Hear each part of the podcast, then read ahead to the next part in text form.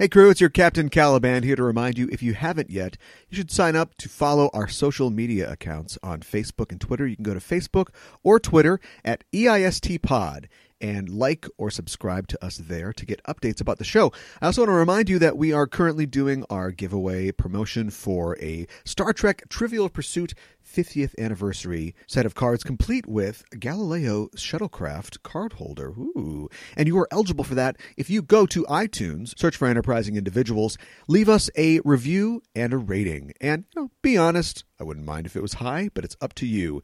Once you do that, you will be entered into a chance to win the card set. This promotion runs to the end of the month, so you're running out of time. Get it done right now, and we'll be picking a winner and announcing it on our next show, specifically on our May 3rd show. So get to it, subscribe to the show on iTunes so you get it as soon as it's ready, rate and review us, and get a chance to win a great prize. And let's get underway. It's worked so far, but we're not out yet. I wanna know what you're thinking. There are some things you can't hide. I wanna know what you're feeling. Tell me what's on your mind.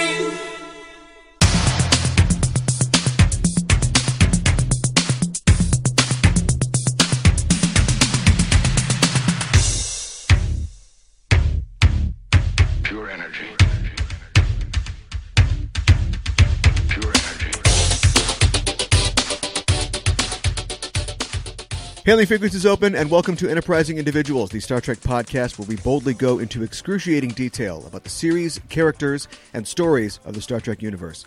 I'm your host, Caliban, and I want to remind our listeners that even though drugs can make you feel good, don't try Felicium, not even once.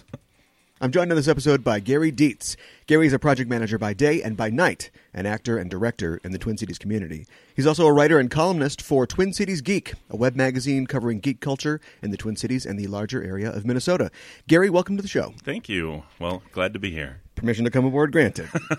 Today we'll be talking about Symbiosis, the 22nd episode of the first season of Star Trek The Next Generation.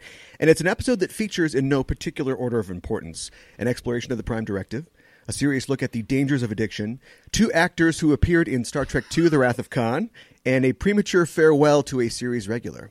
But first, let's talk about your history and your backstory with Trek. How did you become a fan? 80 in the 80s watching Saturday morning cartoons and Star Trek the original series had hit syndication. Right, right. And I just fell in love with that troika even though I didn't know what the word was when I was, you know, 10. Right. But of uh, Kirk, Spock and McCoy. Yeah. And just loved it and then got into this little magazine called Starlog in the late course, yeah, 80s. sure. And all of a sudden they're actually mid 80s they're starting to talk about this new Star Trek and I was like, "What?" And what struck me is there was one little cartoon in that in one of the magazines where they said, "Oh, and the new Star Trek's going to have kids on the Enterprise," Oh, no. and it showed this little kid hitting the button for photon torpedoes, and I was like, "And there's going to be Klingons and on the bridge," and I was like, I- "I'm I'm sold. I'm Okay, hooked." sure, and, sure. Uh, from then on, watched uh, Next Gen when it every broadcast, Yeah. when it was when it hit, and They really played the hell out of those um, those old episodes in syndication too. I think I'm sure as a run up to the, the original show, series but- they uh, they did but they were always on Yeah, yeah. and that's the thing it didn't do as well initial broadcast but Right. then they realized oh we have all these episodes that are just sitting here and yeah, people were liking it and in fact if they had had the money at the time they were like they might have kept going with the original series oh sure, yeah. and I mean now, hindsight they were like why why did we cancel this It right? was- Yeah. Well, I think also because the Nielsen's weren't really like a thing back then, and I think they sort of kind of got up and running like just after it sort of went off, and they did the data, and they realized, oh crap, like everybody was watching this. but by then, you know, they burned the sets or whatever. I know that. um now you at any time you can probably turn on Me TV or whatever and see Star Trek. But it was really exciting for me at the time to see when the old UHF stations, uh, if we have to explain to our listeners what that even is, uh, you're would dating yourself there right exactly would play those episodes at a certain time, and they'd have the little um, like bumpers in and out with like they play Rocket Man or something like that, and little fun things. But I remember being very excited about that, and also um, before. Oh boy, I am dating myself now. Before Star Trek Two uh, came out, they had a um, they played um, Space Seed a couple times, and Yeah. they had interviews with all the uh, actors involved. Uh, and they had to explain, like, if anyone. So there's this guy named Khan. Here's the whole setup, uh, in case you don't remember. Which is so great about that movie is you don't need that backstory. Oh no, no, no! They they capture it Botany. Bay. Yeah, they just they just give it all to you. Uh, well, we are talking about symbiosis today. It is the 22nd episode of the first season of Star Trek: The Next Generation. Uh, it first aired on the 18th of April in 1988. It was written by Robert Lewin, who was an executive producer and writer on the show, and uh, he also wrote three other episodes in the first season: Datalore, One One Zero Zero One Zero Zero One, and The Arsenal of Freedom, which was the episode right before this. Uh, it was the teleplay was by Lewin, Richard Manning, and Heinz Beimler, and it was directed by Win Phelps. And an interesting note is this is one of only five total Next Generation episodes that has no uh, star date at the beginning, and it's the only one in the first season, I did not realize that. which I think is probably like we're in the you know back half of the first season. Um, as we're going to talk about in a little bit, this was shot sort of out of sequence because a actor leaves the show that uh, uh, functionally, but then is of course on the next show before she actually leaves her character, and so it was probably. We'll just slot this one in wherever we can, and for continuity's sake, uh, they were trying Let's to take the leave a star star dates yeah. more seriously and not just sort of totally make them up. I think as they did in the first series. Um, your mission uh, is to describe in fifty words or less the plot of Symbiosis. Okay, so elevator pitch basically. Yeah, right. Or um, yeah, so uh, you have two cultures on opposite planets who developed a symbiotic relationship due to one culture having getting a plague, contracting a plague, and then the other culture having the medicine that could help the plague victims. Uh, many years pass, and then all of a sudden, they have been the one planet has been developing all the goods for the other planet that was developing the medicine for the plague victims. So they really do form a hey, you have the worker bees and then you have the high class. And that really shows in the costumes and everything else, but we can talk about that later. Sure. But that's that's the plot. Uh Enterprise comes across the ship of the Onarans. Onarans. And the Ornarans Right. even though it sounds like Onarans Right. in the episode. The Onarans have a couple ships that they use to transport their goods to the Brekkians, right. uh, and these ships are slowly falling apart. And the Enterprise comes across one of the ships as it's getting ready to explode. Right. They beam both. They beam two uh, Onarans and two Brekkians onto the Enterprise. The rest of the crew is killed as the ship explodes because, shocker, they wanted to save the drug that saves Right. the Onarans. Right. And Picard and crew come across the Prime Directive on how much should we help them because they, as the episode progresses, you find out that the Onarans don't really need the medicine anymore. They've become drug addicts to this medicine. Right. Right. Uh, that's- Hilarious hijinks ensue. Yeah, right. And then hijinks ensue, of course. Uh, that's that's pretty good. Uh, that's a pretty concise, uh, detailed explanation. Um, I always th- okay, well, first of all, I wanted to say that this episode is kind of sparse on details. I think if you dug out some of those old star logs, you could probably find information. But as far as like what I could find in my research, there's not a ton. Uh, it's interesting to note that some behind the scenes footage from this show uh, actually appeared on Reading Rainbow. Uh, LeVar Burton, of LeVar course, uh, and that's that actually on the Blu-rays. Is it that really? episode of Reading Rainbow is on the Blu-ray Okay, um, release. Boy, this whole thing is about how old we are, but I think I actually remember seeing that Yeah. episode of Reading Rainbow, uh, which I probably wa- I think I was probably too old to watch Reading Rainbow, but there was I that still synergy. watched it though, just because Knowing it the was LeVar guy- Burton. Yeah, right. It was Geordi. That's Right. why I, Yeah, because I was fourteen. Oh yeah, okay, yeah, probably. I, I was a little older for. I was a little too old for Reading Rainbow, really. right. But You didn't need to hear about more- Stregonona yeah. books or whatever. Yeah, yeah. It was the same reason I watched Lights, Camera, Action on Nickelodeon because Sure. Leonard Nimoy hosted that. Yeah, yeah, right. uh, it didn't reach down into Roots for me, though. I don't think I ever got that far. You never saw Roots? I think I probably did. I think they probably showed it. There was like Star Wars, possibly Roots. There's a couple things that they could just show, maybe Johnny Tremain or something like that, that they could show you in school when there was a snow day or something going on, uh, MEA weekend or whatever. And so I think I saw it that way, but I don't think I've ever sat down and actually gone through and watched all at Roots. So that's for my next podcast, the Roots Roots Minute, which is going to get a lot of people who are disappointed thinking it's the band, but it doesn't matter. Yeah, or North and South. Oh yeah, right, exactly. uh, the Thornbirds Minute. There. Thornbirds.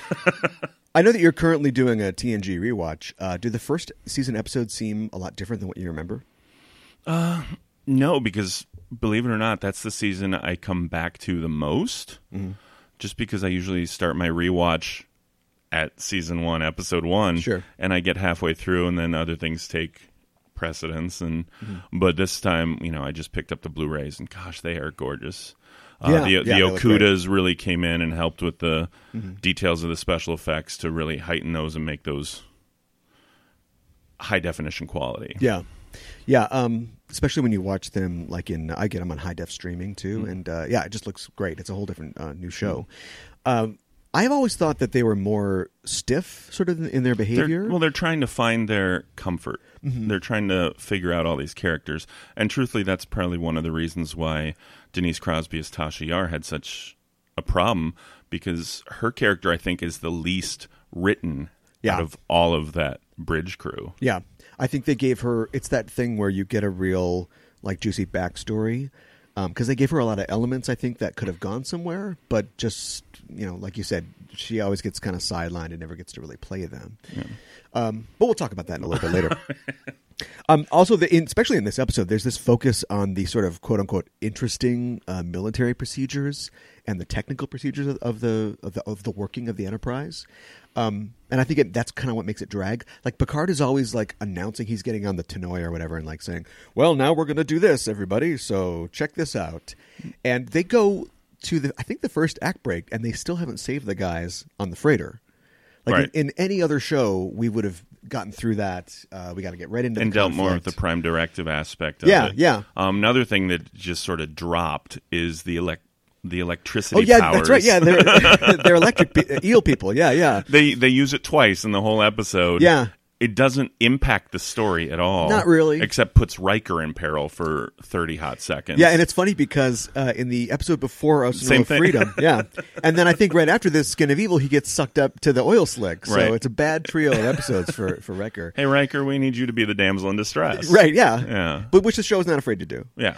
Uh, yeah, I just I always thought that was weird, but I thought it was cool because it was just sort of a you know they're aliens. They got the chewing gum in their face, and then they also can do this. And But it- as a 14 year old, I thought the electricity powers are really cool. Oh, yeah, And I was it's like, cool. why can't they talk more about that? Going back to the episode, I'm much more taken with the prime directive aspect of the Mm-hmm. episode and how Picard says he's not going to break the prime directive, but he does. By in inaction can still be action.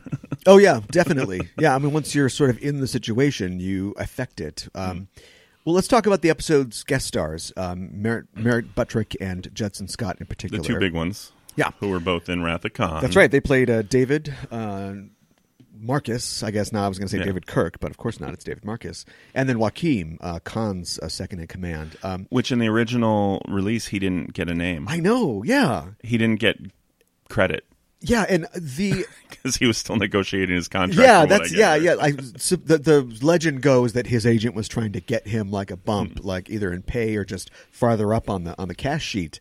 And yeah, I guess it just didn't work out, and they Hmm. went ahead with the film, and then he's not even credited, which is like it's too bad. He But I think he does a great job. I Yeah, think actually he's both great. of them do a great job in their respective roles in Wrath of Khan. Yeah, um, they're both great in Wrath of Khan. They're both good in this too. Um, as the like you said before, the Onarans and, and the Brekkians, or as the costume department must have called them, the the ABBA stand-ins and the space farmers.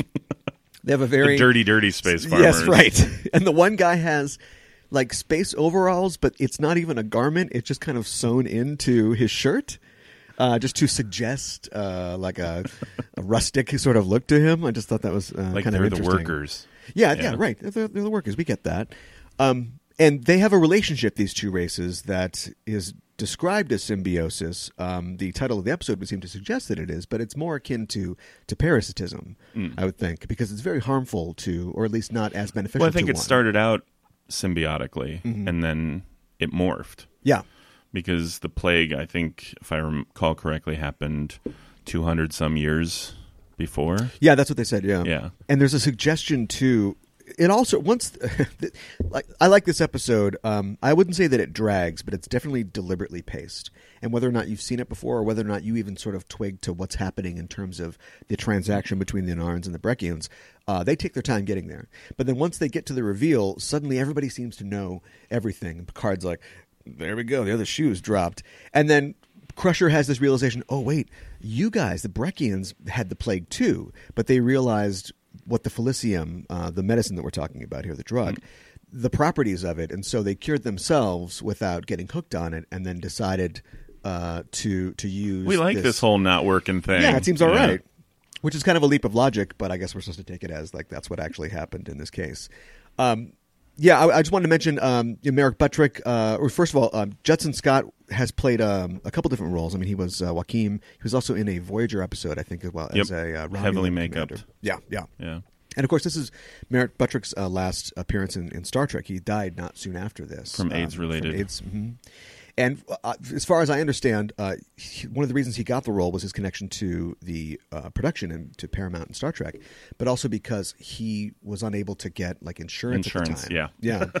And so it was kind of a way to sort of help him like get some money and, and get some uh, support there, which is which is nice. But it's a tragic story about him. I'm trying to think of anything that he's. I know that he was in a couple TV things. Yeah, Um, and nothing really really. I think people would know him from Star Trek Two Yeah, and Star Trek Three. Star Trek three as well. Yeah. Uh, and then this episode, if they want to remember this episode, I think he does a great job in this episode. Yeah. The other, the opposite, the uh, secondary characters for the two sides don't really have much to do. There's a there's I mean just you're an actor. Um, just Yeah. there's less kind of going on sort of with them. Um, even though the They're fe- back. They're background filler. Yeah. they're, they're to set. They're to help set continue setting the mood. the female Brekkian certainly um, has a lot of lines, uh, probably an equal share uh, to to the other guy whose name I Oh, just but forgot. she's trying to. She's so trying to just. Uh, But she's- play the sex sex appeal card and Yeah, right. and I also like the sort of uh, customer service representative kind of vibe that they have, where it's like, "Well, I'm sorry that I can't. Is there anything else I can help you with today? I'm sorry, Uh, Richard die." Lineback plays the other uh, Onaran, and it's Kimberly Farr. Kimberly Farr. There you go. Yeah, and her sort of um, her, her her kind of officiousness uh, that just kind of makes you want to smack her is uh, I think what she really brings to the role because they have this. You see the evolution, uh, even if you don't understand kind of what the, their drug dealer relationship to the Onarans. You see them kind of changing their strategy as they go because at first it's like, oh, I'm sorry, we're going to need a bunch of goods from you, and then it's like, okay, Oh, give these two guys their thing so they don't like start to freak out. And then later on, they're like, uh, you know what? This one's on us Yeah, you don't want because we don't want to lose our customers. Right? Yeah, right. But I think uh, one thing that Merritt Buttrick, especially in all the Star Treks, he he's he's a little too good at playing the victim. Oh, definitely. Yeah, he, that that hurt sort of puppy dog. That hurt, thing. yeah. And Judson Scott, same thing, good at playing the little little more snide. Yeah. Uh, and you can see him contemplating, like, Yeah. we might actually lose this here. We should probably change our tack. Well, let's talk about that kind of weird relationship that's that's going on. I think the theme that's being beat into us uh, in this episode is that drugs are bad, which was a I think, very special episode of the it is a very generation. it is from a very special. Which, and if you're decade. an '80s kid, you got that in every show. Oh, yeah, yeah. So you know, looking back on it, a lot of people complain about the drugs are bad message, Right. But as an '80s kid, you're inundated with that. you were just like, "Yep, oh, got it." You know, Cos- Cosby had it. oh, Wesley, Different strokes you it. don't know that drugs are bad. Come on, I think even Facts of Life had it back in the day. I think every one, every one of those shows had a drugs are they bad all, yeah, special episode. To. Yeah, it's funny how uh, well it's it's interesting how the Onarans' behavior, especially when they get their dose of the medicine, is so it's just heavily coded as drug use, and they're just like, yeah, give me, come on, man, I need it, I need it. Oh, I get it. Yeah. Oh, it feels so good. And then they do that like long 15 second push in on Crusher where she's like, these guys are junkies. and she gets really mad. Uh, her, the rest of like the second half of the episode is her just completely indignant that these uh, people are, are suffering and being taken advantage of like this. But I think it's a great way to set up Picard's mental gymnastics on how he goes about solving problems because they still qu- haven't quite worked that out Yeah. in season one. Yeah. and Because he'll, know- he'll be doing the same thing, Yeah. being indignant in later uh, Yeah, seasons. but you you see Crusher saying, "No, this is bad. We got to we got to interfere," and Picard's like, "I want to, but." Mm-hmm. How do we get around the Prime Directive? Which is so funny because there's some episodes that pay a lot of attention to Prime Yeah. Directive, and then others like, well, five episodes ago you were paying Yeah. attention. Now it's it out didn't the matter window. then. Yeah. Um, this episode was written after the executive producer Maurice Hurley um, had been working on Miami Vice, uh, and he was um, he was uh, credited for adding the sort of narcotic uh, element to the episode. And also, um, I saw an interview or a quote by him where he basically forced them to do the whole like scene with Wesley, you know, the um, the after school special. uh, and it, and it is talk. it it is very after school special, but at the same time, I think it gives an interesting take on Tasha Yar's character. Oh, certainly. on you know, I think that's the first mention of the rape gangs. Oh yeah, there's um, there, there's kind of that's kind of one of my crackpot theories. That's not necessarily crackpot uh, for the episode that uh, Tasha was doing drugs on uh, on her home planet, right? I mean, Mm-hmm. Yeah. I, I mean, without having without saying it in the middle of a '80s just say no speech. I mean, that's what yeah, that's what they're well, and, implying. and she implies it when saying some people had to do drugs just to get out of the hell that their lives were. yeah, right. and the yeah the subtext is totally there that I was one of those people, Right. but I was able to climb my way out and join Starfleet, and that's what saved me. Yeah. I think it shows in her behavior too. About I feel like she knows how to handle the Onarans, uh, these guys who are drugged out, because like she's like she's going to beam them off without asking. Uh, don't let them borrow anything from you. You're never going to get it back. Don't follow them to a second location. like she seems to know uh, this world a little better uh, than everybody else. I'm trying to think about the episodes on the show. Uh, other episodes that dealt with addiction or, or uh, overindulgence, and they're hard to pin down because it seems like the 24th century people they're Epicurean. You know, they have their Yeah. passions, but they seem to have them under control. Can you yeah, think of any I think episodes that would uh, with? I just finished the season two episode with the Irish colony, uh, the long Up the uh, long ladder. up the long ladder. Yeah. and that's implied that the guys drink a little too much and But- don't get any work Yes. done. but I think that that's more of like a an Irish stereotype more than Oh, anything. Because so the guy's is. like, "Oh, give me some of that." just a wee nip. Yeah. Right. But what's funny is that is sort of implied that Picard solves the problem by having those two civilizations become symbiotic with each other Sure. because one has the uh, clones that are degrading Right. and the other has all these bountiful irish lasses that right. Yeah. Um, just off the top of my head, like I think Hollow Pursuits, uh, the Barkley episode where he Hmm. is retreating into the holodeck and as kind of addicted, I guess, to the holodeck. Um, I always thought there was, and maybe I'm blanking on on different series, but I always thought there was a really good episode that they never did about somebody who is just who can't exist or has to keep going back to i the want to feel like there was a paris ep- episode oh, in voyager Sure, yeah. but it's been a number of years since i Yeah. went through the voyager series Um, and then certainly um, the, paris just seems like the guy who'd get it. he would be the guy. something Yeah, if if that doesn't exist, I totally believed you. Um, and then of course uh, the the game, the the Ashley Judd episode uh, where they all Oh, get yeah. the little game that they're playing.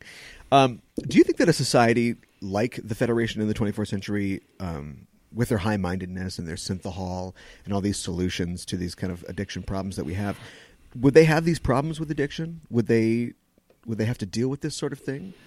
Uh, I think they do, but at the same time, they rely a lot more on counselors. Certainly, yeah. You know, having a counselor on the bridge of the Enterprise, even though, truthfully, for the first couple seasons, all she does is, "I sense something, Yeah, Captain." and this you one- know, and in that's another one- thing. I'm glad Marina Sirtis stuck it out Yeah. because if she had just based it on what they were doing with her character in the first couple Right. seasons, that's got to get boring. And she was originally she read for ta- uh, They, Yar. vice versa, Yeah, yeah. and yeah, and the other way around. So I don't know if uh, maybe Denise Crosby was looking like, I wish I could say how the crew is feeling right now. Like that's way better than what I'm doing. Well, and Denise Crosby, you know, I think I could you can see her frustration too because she's supposed to be the security officer, Yeah. but they're relying on Worf, who's standing right next to her the entire time, as this big presence. Right. Uh, so then they there's a couple episodes where they play with the I just want to be beautiful, Right. Yeah. and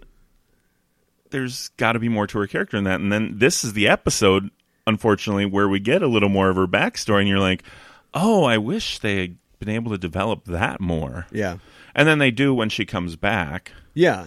And also when she is already gone, like they have the episode with her sister and all that, where they Yeah. kind of delve into what her um her the, her background, her world was like. Yeah. Um, yeah, I'm just surprised that as such a socially conscious show that they didn't, and this might be a side effect of the whole '80s um, "just say no" culture, that they didn't explore it a little more. Um, sure, the Federation's got everything going; they're doing fine, which is why you get to bring these other societies in. Then you can look at their problems, which are Our problems, yeah. But they never really attacked it. Um, I mean, this is pretty much the only episode I can think of where they tried to attack it like this. But what struck me is, you know, for go, switching gears to the Prime Directive. Let's do it. And they, uh, the Prime Directive is, hey, we're not going to get involved, especially with pre-warp Yeah, civilizations.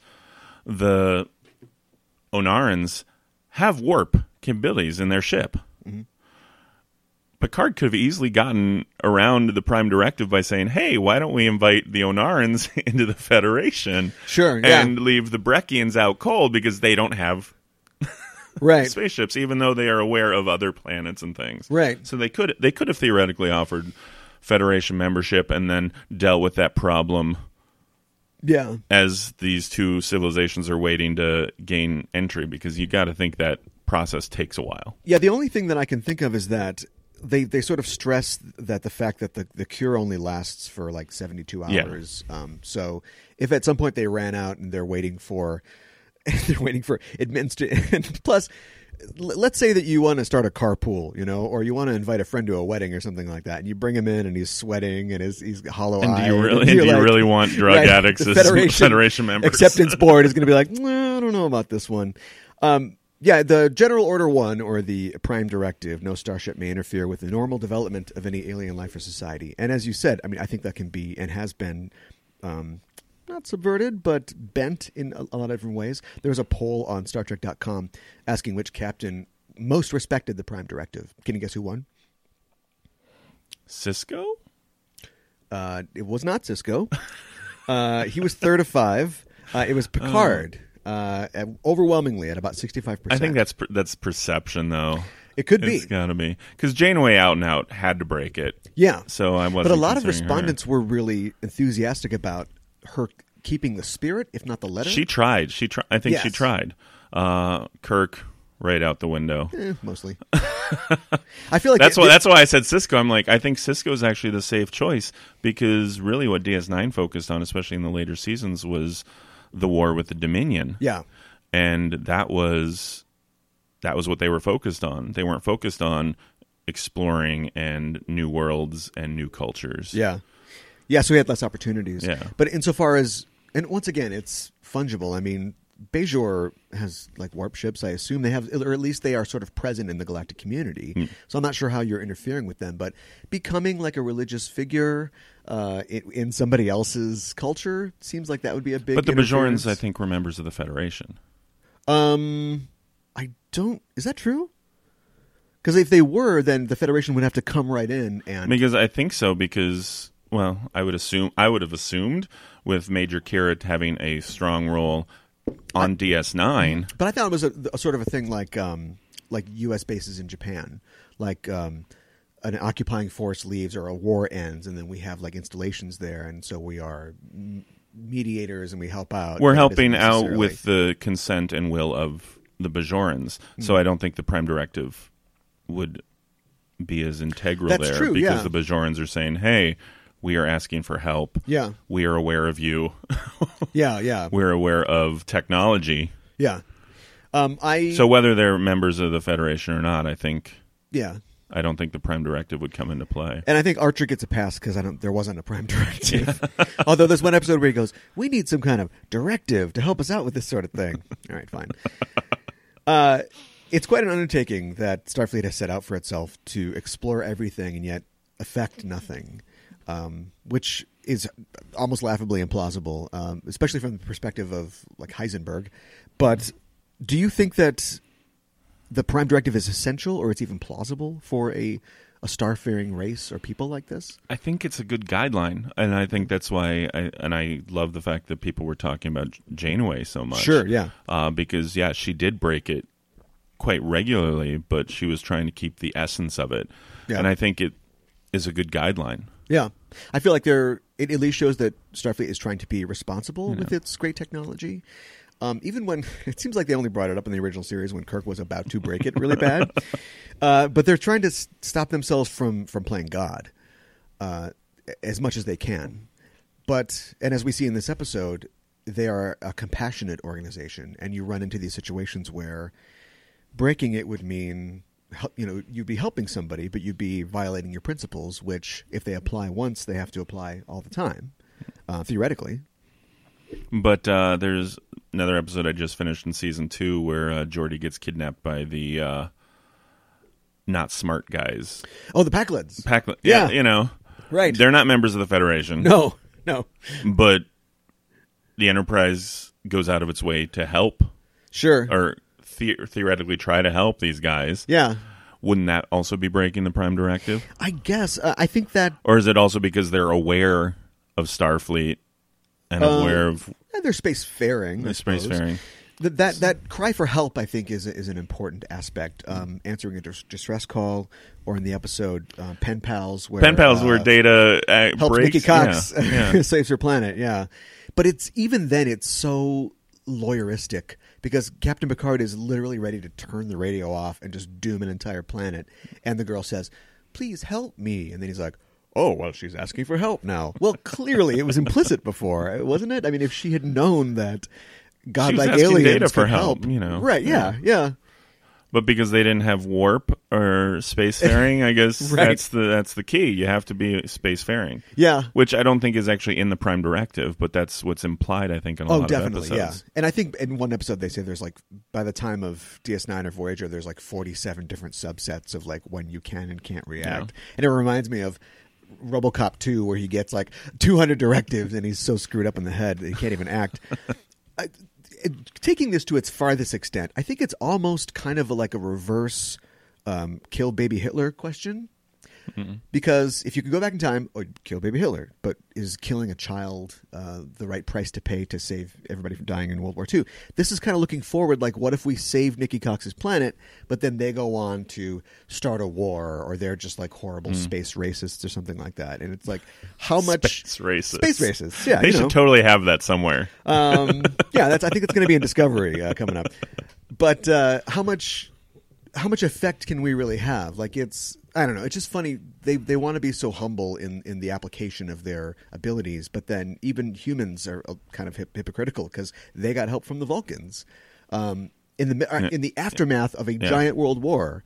Uh, the Vulcans never would have been, or the humans never would have been allowed in the Federation. Uh, the point that they were at when the when the Vulcans met them. So, like, who's to say where it applies? Oh, we'll, we'll only help you if you're cute. Basically, Yeah, you're right. a cute little kid. Can We'll you do that thing you. with your hand? You're in. Uh, do you approve of Picard's solution in the episode? I do. I think it was thinking outside the box, and when I first saw it, I was like, "Oh, that's a great, a great way to solve that problem." Yeah.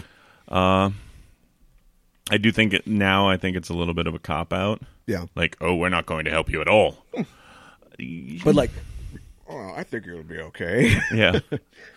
Because now I'm thinking, why couldn't they have offered them membership or Certainly, or you know th- th- they could have done anything. They could have, um, well, they could have syn- uh, synthesized the Felicium without the without the Brekkians knowing. without the side effects? or they could have said, I mean, if the fla- freighter had blown up 10 minutes before they got there and they're like, what's going on here? And then they found out what the situation Yeah. was, they could have like offered a, a palliative to uh, the Ornarans. Like, this is a planet suffering under something. Hmm. Um, oh, you've got some kind of trade thing? Oh, we don't want to hear that. They just be, it just be another Or, episode. or they could have just said, "No, it's a drug. You don't need it." yeah. They right. could have. Yeah. They could have. Um, but we do get that sort of Picard um, tough dad kind of tough love syndrome thing in this episode, though, because he you mentioned before it's the difference between um, Crusher's reaction and his reaction, and we even get one of those great um, parked turbo lift scenes, you know, where it's like halt, and then we're going to pace around, and I think smallpox blankets, you know, are mentioned and that sort of thing, and how we can't have to be careful of our effects, but I have to think that they're there had to be some way around it. Um, just write on the canister, like, guys, this is a drug. D- don't take it. You'll get over it. Also, I think there's a degree of like arrogance. Certainly. Um, Well, it's like what what do they think the outcome is going to be? yeah. What's the worst that could happen? because in in the solution presented, he's not going to help them, which means he's effectively destroying their space technology. Yeah. The, the so that means after this shipment is done, that's it. That's it. It's gone. So they're going to have to go through the withdrawal. Oh, and there's going to be a societal Uh, upheaval. yeah. Yeah. And is that- Anyways. is that more harmful than them just going, look, okay, we got Look, it. let, let, let me tell you, yeah. you're addicted. Give us, give us, you know, fifty people. Let us wean them off. You can see the effects, Sure. and then do the rest of the population, and do it in do it in stages, so there's not as big of an upheaval. Yeah. Uh, but for the Brekkians, their society. Oh, they're screwed. They're they're screwed anyways. Yeah. Because yeah, the Ornarans once they get through that withdrawal, yeah, there will be some deaths, I'm sure. Yeah. But the Brekkians haven't worked a day in their life other than Yeah, they have no infrastructure. Yeah. so I think the So do you- are actually long term worse off than the Oh, certainly. Ornarans. And you could fix their freighters, and you could even like um, you could broker some kind of like trade deal between them. Like, okay, now it's all settled, and you guys are going to continue to deliver them things, and we'll maybe give them some replicators, help them rebuild their society. But at that point, now you're invested. And at the end of the episode, they fly away. They're like, ah, let's get out of here. And do you really think all of the Brekkians are in on this? That Oh, it's sure. not because that's a lot of people. Yeah. to be like, hey, we're screwing over a whole billion drug dealers. whole planet. They're all like, you know, even even even we as you know Earthlings, our whole planet's not like let's screw over the entire planet. No, you know, you have some people saying that, but not the whole planet. Right. So you got to think there's some Brekkians that are, aren't aware of that. Yeah. So Picard, just because he doesn't like the two Brekkians that he has met. yeah, who, let's be honest, are not all that great. Do- dooms an entire race because he has to uphold the prime directive. Yeah. No, you don't. You just don't like them. Yeah, it's like we're we're just tourists. Don't get involved. Yeah, I don't know. I, I this question comes up and it makes me question how I feel about uh, about the Prime Directive. But it probably is the best way to travel through the universe, I guess. Otherwise, every episode it becomes an entire series where we stop off and now we have to help re- rehabilitate two planets. That's not a fun show. Uh, it's called DS9. Um, no. Um, I like yeah, I I love it too. Uh, this is a this is kind of a short on comedy. This episode, there's not a lot. Um, I think my favorite sort of comedic bits are definitely the beginning parts where they're trying to help out the uh, spaced out. Uh, it's, it's like the it's like the mystery machine broke down in space, and they're trying to help them change the tire or something like that. They're giving them the coils and everything. They're like, uh, "You're going to burn Uh, up. We're going to tow you out of orbit." And they're like, "Oh, it's that's, That's great. cool. Thanks, a lot. Yeah." And where would I put that? yeah, okay. That, that goes where exactly? Uh, did you have any uh, parts that you enjoyed uh, comedically? Um,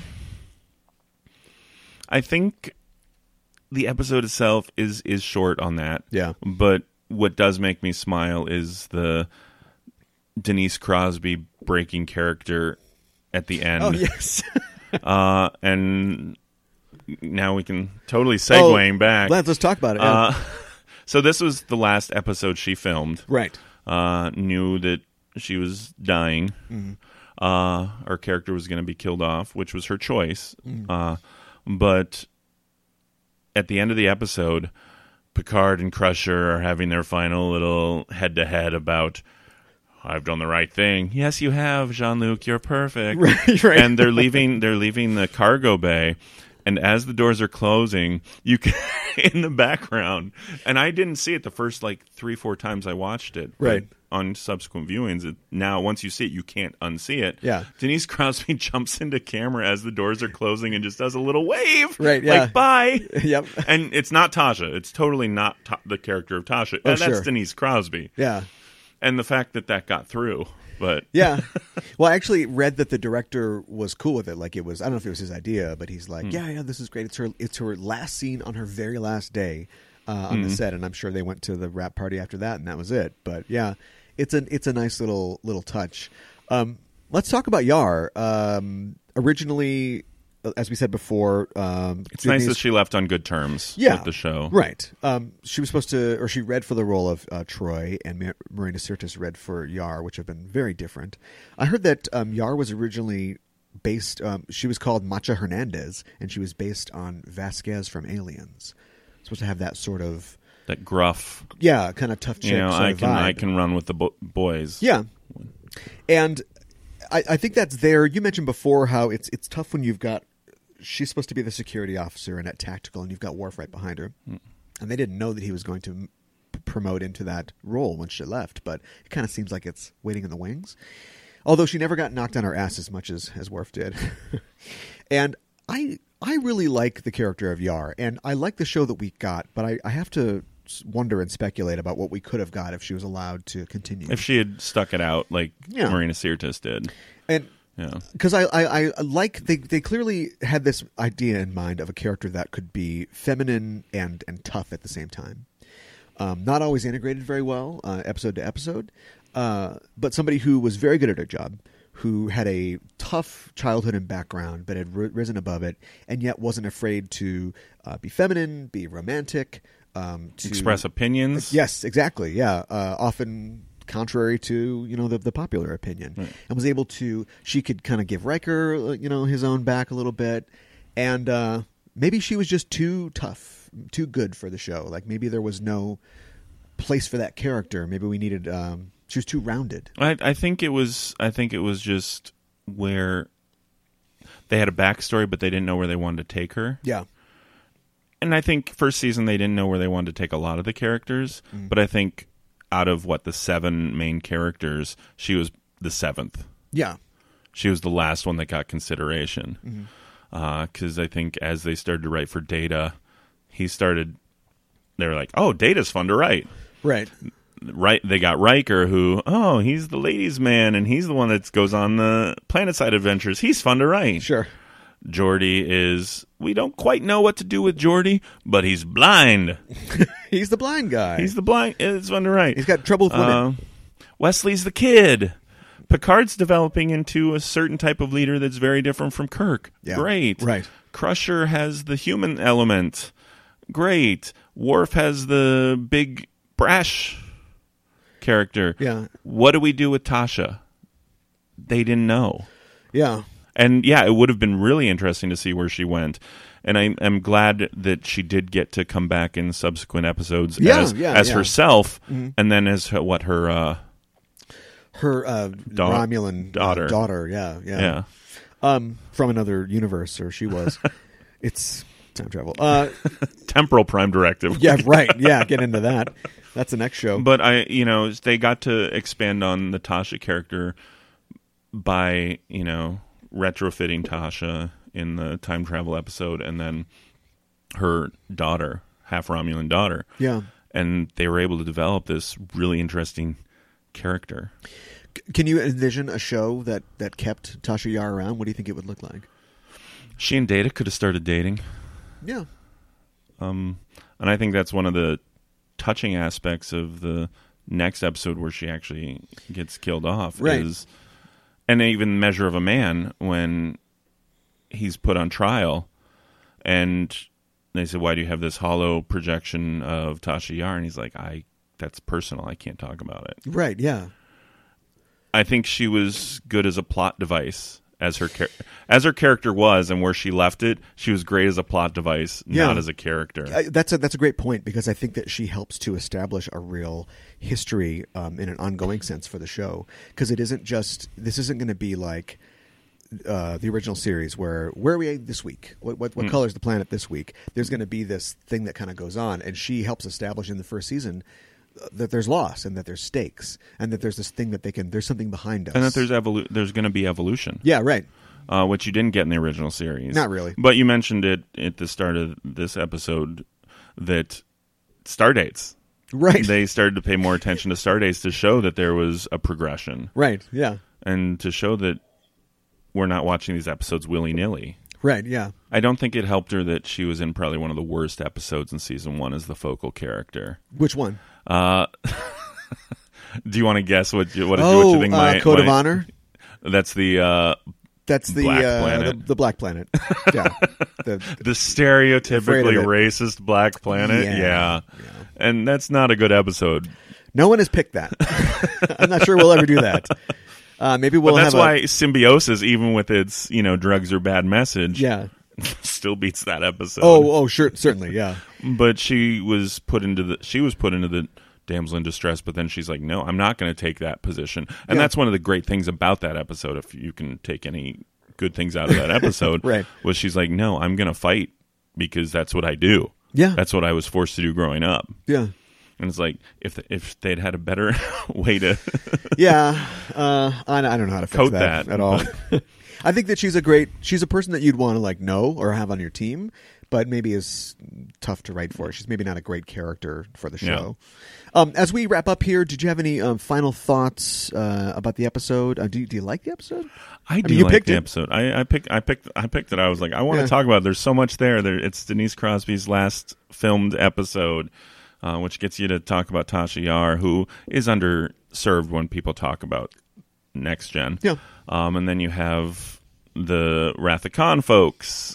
right. Yeah. Right. This is fun. Uh, but I think this does start to develop Picard and his outlook Yeah. that you definitely see in future seasons and episodes on how he problem solves. Yeah. Uh, I like it too. Um, it's it's fairly simplistic. Um, I mean, there's not even a B plot. I mean, any other episode in any late, later season, you would, we'd have uh, Miles and Keiko would be doing something, or Data would be playing the violin, or there'd be some other thing, and it's pretty much just this one plot all the way through. In fact, they even have to kind of stretch it, I think, to make it a full hour. But which I think is why. Oh, let's put a couple scenes in where they have electricity powers, right, yeah, exactly, yeah. Because they don't Why serve not? any purpose. Sure, but yeah, but just as far as uh, laying the base and the groundwork of what the kind of things that we're going to explore in, in the show coming up as it goes on, uh, whether or not they knew that they were really doing that, I think it really serves that well. I agree. Yeah, and it's like you know you're doing a rewatch right now. You know, some of those first second season episodes are, are pretty rough, but this is one of those kind of rocks uh, that you can cling to uh, in the the tempest of the early seasons. Or there's there's more good to outweigh the negative aspects of the Certainly. episode. Certainly. Uh, let's talk. Uh, my space dad can beat up your space dad. Who is your favorite captain and why? Oh, that's so tough because I do like all of them, but they're so different. Oh, sure. Yeah. Uh, oh, I stand by. I'll I'll, I'll go Sisko because nobody ever picks Sisko. okay. All right. Um, just because he stuck to his guns, he had a chip on his shoulder. Yeah. um, and that chip slowly goes away as that show progresses, and that's a great thing to watch Avery Brooks do. Yeah. Um, he de- he certainly develops, I think, uh, the most out of all the captains. uh, we see him yeah. progress from this broken widower, you know, to like the savior of a people in the Federation. So, and I and I like I like that. Uh, Janeway, I think, is Janeway from start to finish. I don't I don't see her character evolving. I think she's a fun character to watch. Yeah. I like how she deals with situations and I think it's similar to to Yar in that she has all these qualities that are really admirable right away, and continues to have them, and they get her through her whole thing. So that brings me to a, a question that I'm just wondering now, looking at Yar and um, Janeway. Does this show have a problem writing women, or writing women as well? Does it give them all these? Oh, they have all these great qualities, but then as characters. It doesn't fully explore them uh, as well as it could. Because you talked, I think Crusher was the last person you you mentioned, and she doesn't really have any development in terms of. If no, go to they Sub try Rosa. with the with the uh, Irish Ghost episode. yeah, in the candle, yeah, oh, but uh, I think next gen had some problems with female characters for sure. yeah, But I just think at that time, having three lead female characters who are individuals and not beholden to men as plot devices as much, right, uh, they hold yeah they hold their own, which I think is very admirable coming from. Uhura was there in or the original series, but she was definitely a background character. She didn't do a lot. She didn't affect plot a lot. The next gen females definitely do affect plot. Uh, then you get DS9, which you have uh, B'Elanna. No, no, not that's Voyager. Uh, you have Major Kira, who I think is a great character. yeah, Um, so right there, no, I, th- I don't think Star Trek has a problem writing characters. I think their writers evolved to become better writers for female characters. I still don't think we've had as strong female characters as the guys turn out to be. Sure.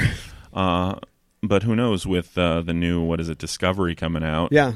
That could that could change. And Are you looking forward to great. Uh, I am, but I don't want to have to pay for it. Well, yeah. You know, not as a broadcast thing. You know, I don't subscribe to. I don't subscribe to Netflix. Oh, really? Yeah, so I I wait. I'm I'm a patient guy.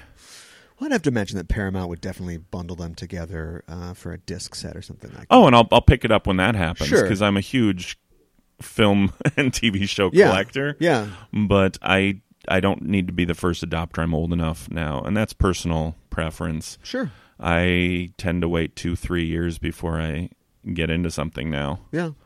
Wait till it's out and it's developed a little That's- bit of steam. That's prudent of you. you know, and, and here's the thing: I'm not losing any quality time. There's still tons of films and TV shows out there from the oh, past that oh, I can sure. watch and fill my time with. Yeah. Um, so I miss some water cooler moments around the office, and I Right. have to be a little more wary of spoilers on the internet. But at the same time, if a spoiler is going to ruin a show for you, Oh, yeah. maybe it's not that well written of a show. Right.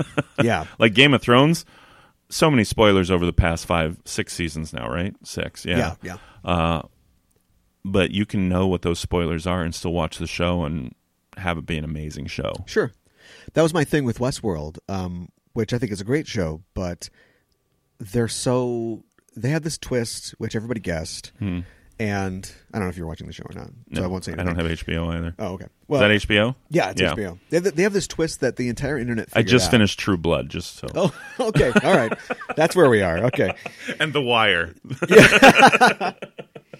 Uh, and I think that the show works fine without the twist, but I feel like they feel chagrined that people figured it out. And I just don't. You've got so many people who are so smart now. You've educated them mm. in watching TV with your great TV.